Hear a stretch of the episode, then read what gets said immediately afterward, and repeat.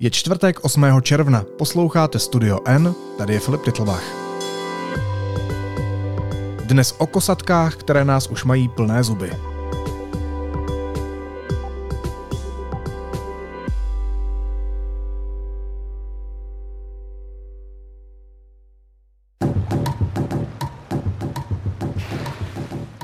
Kosatky. Brázdí světové oceány a často dostojí svému anglickému jménu. Velryba zabiják. Nejenže kosatka Gladys útočí na proplouvající lodě, ale dokonce učí ostatní, aby to dělali také. Agresivní chování kosatek je čím dál častější a z Pyrenejského pobřeží se rozšiřuje i do dalších oblastí. Čím jsme je naštvali? Budu se o tom bavit s Anitou Mejzrovou ze zahraniční redakce deníku N. Anito, vítej, ahoj. Ahoj Filipe, zdravím posluchače.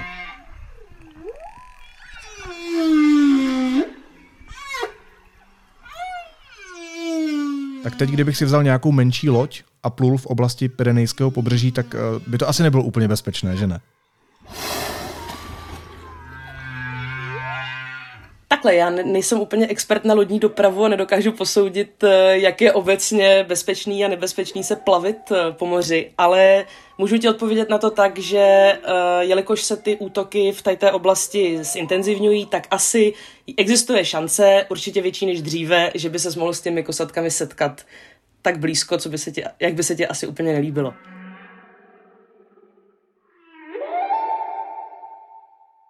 A kdybych se s nima na své bárce setkal, tak jakým způsobem by ty kosatky na mě útočily? Co vlastně s těma menšíma loděma dělají? Tak eh, z pravidla ti lidé, kteří, tady ten eh, útok v posledních třech letech zažili, a že jich nebylo málo, tak obvykle popisují to tak, že naprosto nerušeně plují kamsi a z ničeho nic se objeví skupina kosatek.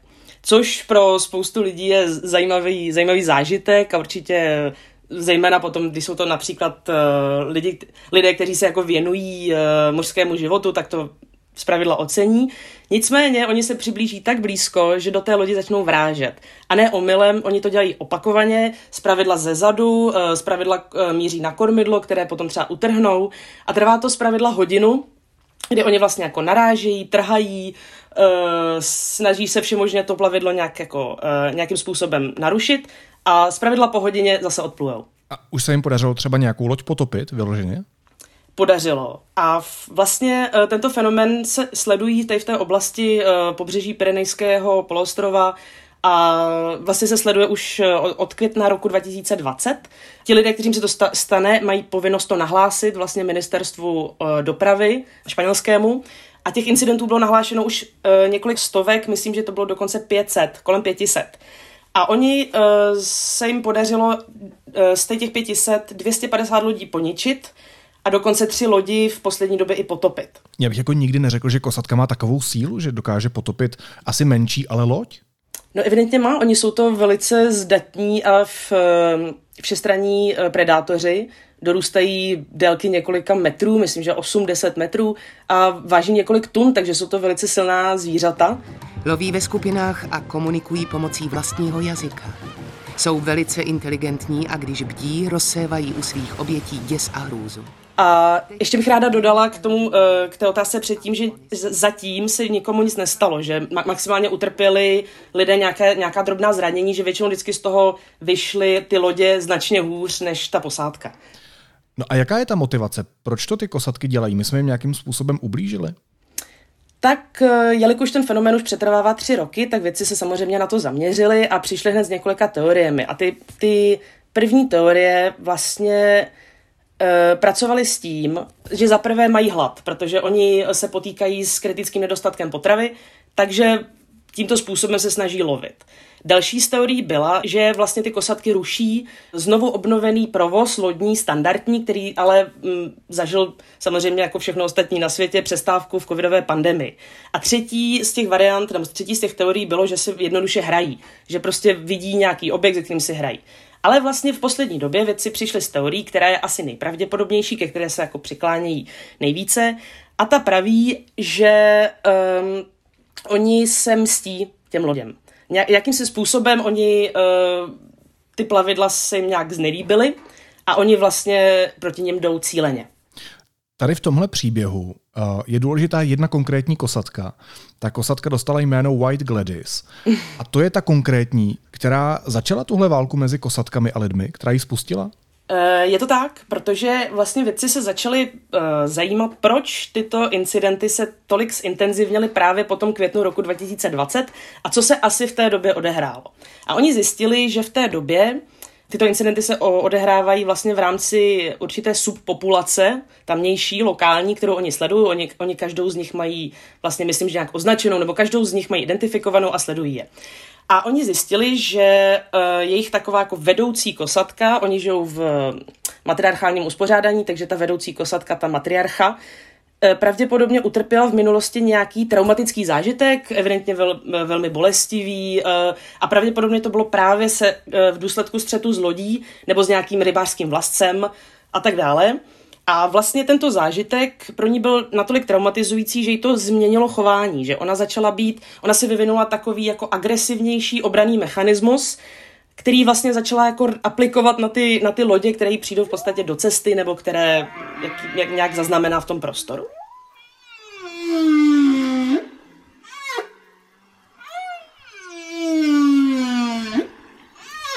A problém nastal v tom, nebo problém pro, pro ty námořníky a pro ty plavidla, nastal v tom, když se tento chování začalo replikovat.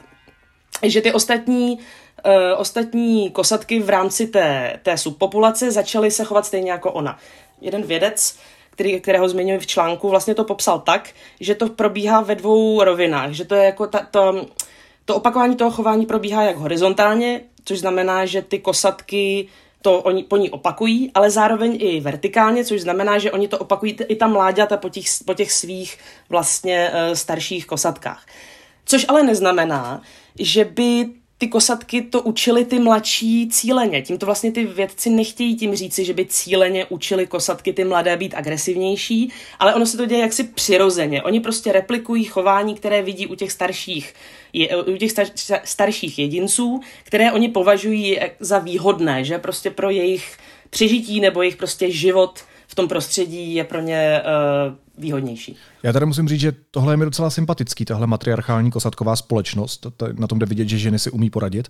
Takže uh, jestli to chápu správně, tak teda Gladys je traumatizovaná kosatka, uh, někdo jí ublížil, předpokládám nějaká lotí zřejmě tedy ublížila a ostatní se jí snaží napodobit, protože je to chování, které je výhodné v tom životě kosatek. Protože prostě se tak chová starší kosatka, tak my ji replikujeme, my napodobujeme, my menší kosatky, Přesně to její tak. chování. Je to vlastně pomsta kosatek.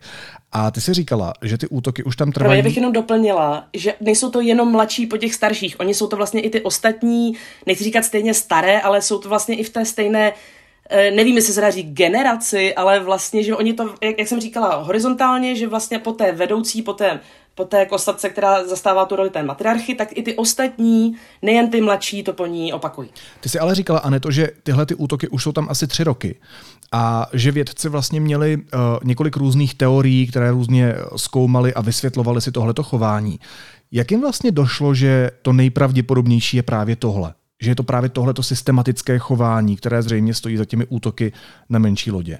Vlastně díky těm zážitkům těch lidí, kteří o tom potom povídali, jak médiím, nebo to hlásili na ten úřad uh, konkrétní, tak oni potom, uh, ti lidé, kteří například nebyli to jenom nějací turisté, ale třeba i znalci právě toho prostředí, tak dokázali sledovat a vlastně vypovídali o tom, že tam, připlula, tam vždycky připluje vlastně skupinka jedna je větší a, jed, a ty ostatní jsou menší nebo mladší a někteří dokázali vlastně označit právě tu konkrétní, tu White Gladys, že, oni, že ona je to jakoby vlastně ona to nějakým způsobem se chová a oni to po ní opakují i přímo na tom místě. Takže velitelka.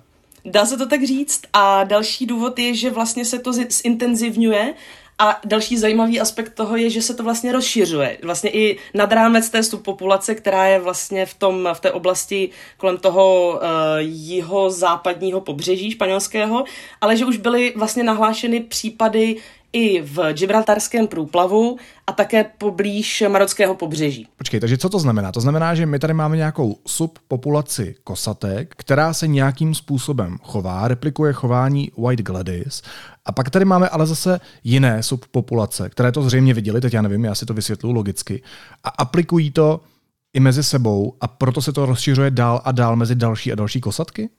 Asi tak, může to právě znamenat, že to přesahuje už tu jednu subpopulaci, že to právě se to rozšiřuje do těch dalších a nevím, možná se to rozšíří i mnohem dál a že se to, nedokážu to odhadnout, jestli se to stane v té oblasti širší nějaké jako standardní chování jejich, ale v podstatě to, co se děje, tomu možná naznačuje. A když se bavíme o těch útocích samotných, tak jejich víc jako učí se ty kosatky být třeba i efektivnější v tom boji proti lodím? Mění se nějakým způsobem tohleto chování, protože ty si říkal, že se třeba zaměřují na kormidla a tak dál. Tak procházelo tohleto nějakým vývojem, aby co nejefektivněji prostě potopili loď? Eh, ty lodě se začaly potápět až v poslední době. Vlastně jsou tři potopené a nevím, jestli na to dokážu odpovědět, ale možná jsou efektivnější, nevím. A je to něco, co se takzvaně jako propíše do takové té běžné výbavy chování kosatek? Jako budou si teď prostě uh, lidi, rybáři muset zvyknout na to, že na moři v okolí kosatek v menší lodi není bezpečno?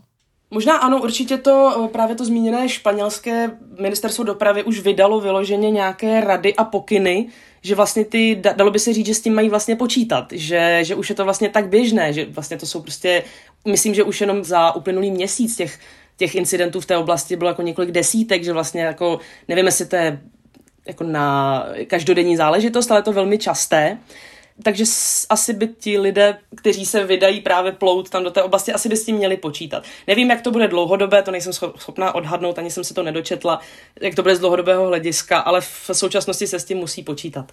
Mě by zajímalo, jestli lidé kosatkám ubližují. Jestli lidstvo systematicky nějakým způsobem uh, kosatkám dělá ten život těžší.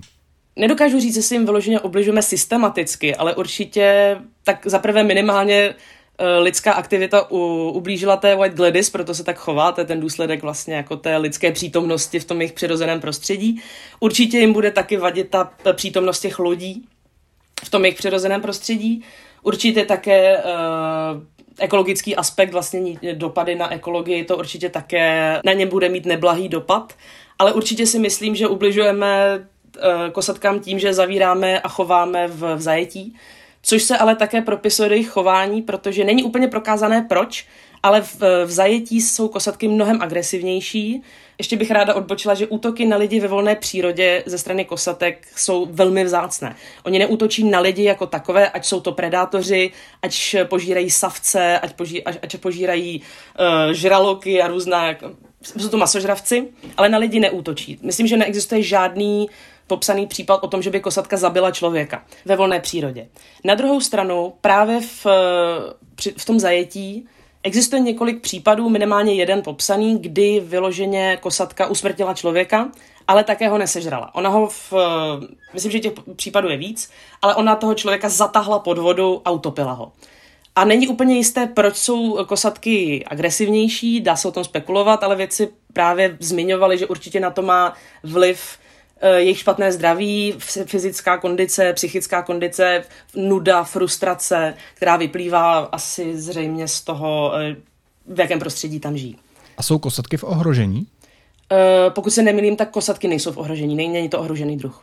Možná ještě poslední otázka, která se týká pojmenování, protože v angličtině se používá občas takovéto označení killer whale. Ale mě tam nesedí dvě věci a to mi možná vysvětli. Jednak to whale, protože to znamená velryba, ale kosatka přece není velryba. A killer jako zabijácká velryba, protože ty si teď řekla, že kosatka sama o sobě, když zrovna nelikviduje Gladys lodě a její uh, subpopulace, tak ona pro člověka vlastně není nebezpečná. Ona není ta, která by vyvolala uh, ten útok na člověka. Tak proč killer whale? A co je vlastně teda kosatka zač? Proč ji říkáme takhle? Uh, přesně tak, jak říkáš. Ono to, to je strašně zajímavá věc, to mě na tom hodně, na tom tématu taky bavilo a je to vlastně, te, kosatky mají špatnou pověst obecně a vzniklo to pravděpodobně, jedna z teorií, proč to vzniklo, je špatný překlad. Protože v angličtině se běžně používá, kromě termínu, který je přesnější a o, o který se zasazují, myslím, že vědci a té orka, tak je velmi rozšířený právě ten zmíněný termín uh, killer whale, který vlastně naznačuje, jak to, že je vel, verliba, ve, velryba. ah! Pokračuje, myslím, že to lidi pochopí. Já od dětství říkám verliba prostě. A ne to, říkejme tomu klidně verliba. Myslím, že mnoho z nás uh, má problém s tímhle označením. Ne, dobře, já se na to nebudu moc soustředit. Sice jsou eh, savci, ale eh, patří do čeledi delfínovitých. A zároveň to druhé slovo killer, které naznačuje, že vražedná, že smrtící, že nebezpečná Ale to právě vzniklo z toho špatného překladu, protože jedna z těch teorií praví, že by to mělo být opačně, že to je vlastně zabiják velryb, ne velryba zabiják. Aha. Takže tak, a není to jenom v angličtině, myslím, že i v němčině to je podobné a i v portugalštině je to podobné, že vlastně to, že to vzniklo, prostě se to ztratilo v překladu.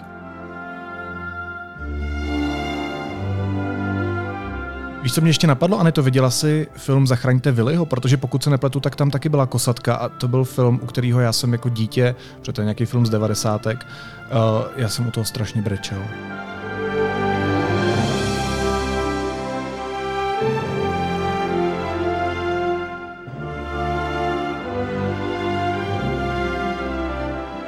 Viděla jsem, nevím jestli první, druhý, třetí, nebo jestli všechny, je to hrozně dávno, taky si pamatuju matně, že to bylo hodně, že to byl docela traumatický zážitek pro malého diváka, protože byl hrozně smutný.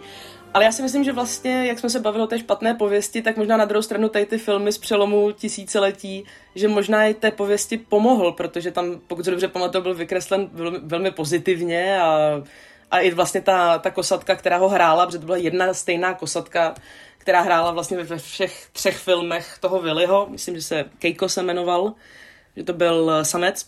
A vlastně ten byl tak populární, že když zemřel, on žil v nějakém akvacentru, v nějakém, eh, v nějakém parku vodním v, v Norsku a on když zemřel, někdy na konci 90. let nebo na přelomu tisíciletí, tak dokonce v tom parku, ve kterém žil, ve kterém dožil, byla uspořádaná na poput vlastně fanoušků toho filmu bohoslužba, na kterou přišlo 700 lidí, takže není to s tou pověstí asi zase tak špatné.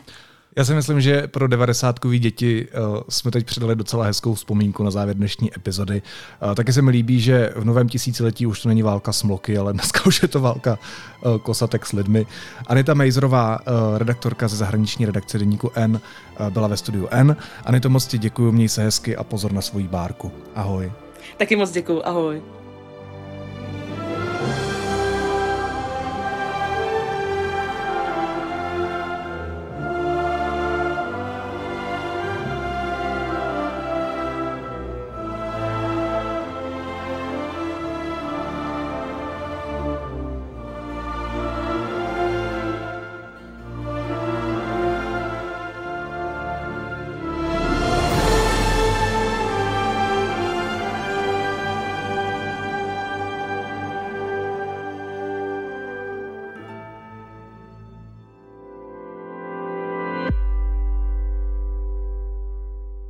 Teď už jsou na řadě zprávy, které by vás dneska neměly minout.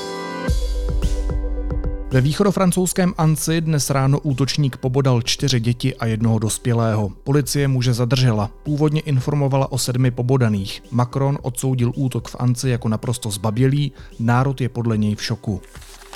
Stát v květnu hospodařil s rekordním schodkem, s vysokými výdeji se počítalo. Státní kasa se ale přepočítala v tom, kolik se jí podaří vybrat na daních. Moravskosleský hejtman Ivo Vondrák rezignoval, hrozilo mu odvolání. V prezidentské volbě podpořil Pavla, později vystoupil s ANO. Novým hejtmanem Moravskosleského kraje zastupitelé zvolili náměstka Jana Krkošku. Akademický senát Národohospodářské fakulty VŠE bude 21. června jednat o setrvání děkana Ševčíka v čele fakulty. ČTK to řekl mluvčí fakulty Váňa a Městský soud v Praze odročil soudní jednání o vlastnictví slovanské epopeje do poloviny září. Deník N o tom informoval náměstek primátora Jiří Pospíšil.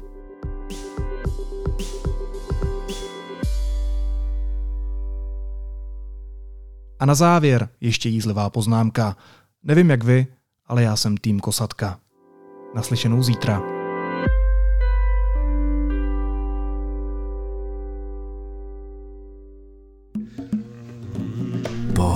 Se usaďte, zavřete své oči a výdech. Regiony. Divadelní očista těla i duše. Mezinárodní divadelní festival Hradec Králové. 23. až 30. června. Vyberte si svůj festivalový rituál na festivalregiony.cz. Mediálním partnerem festivalu Regiony je Deník N.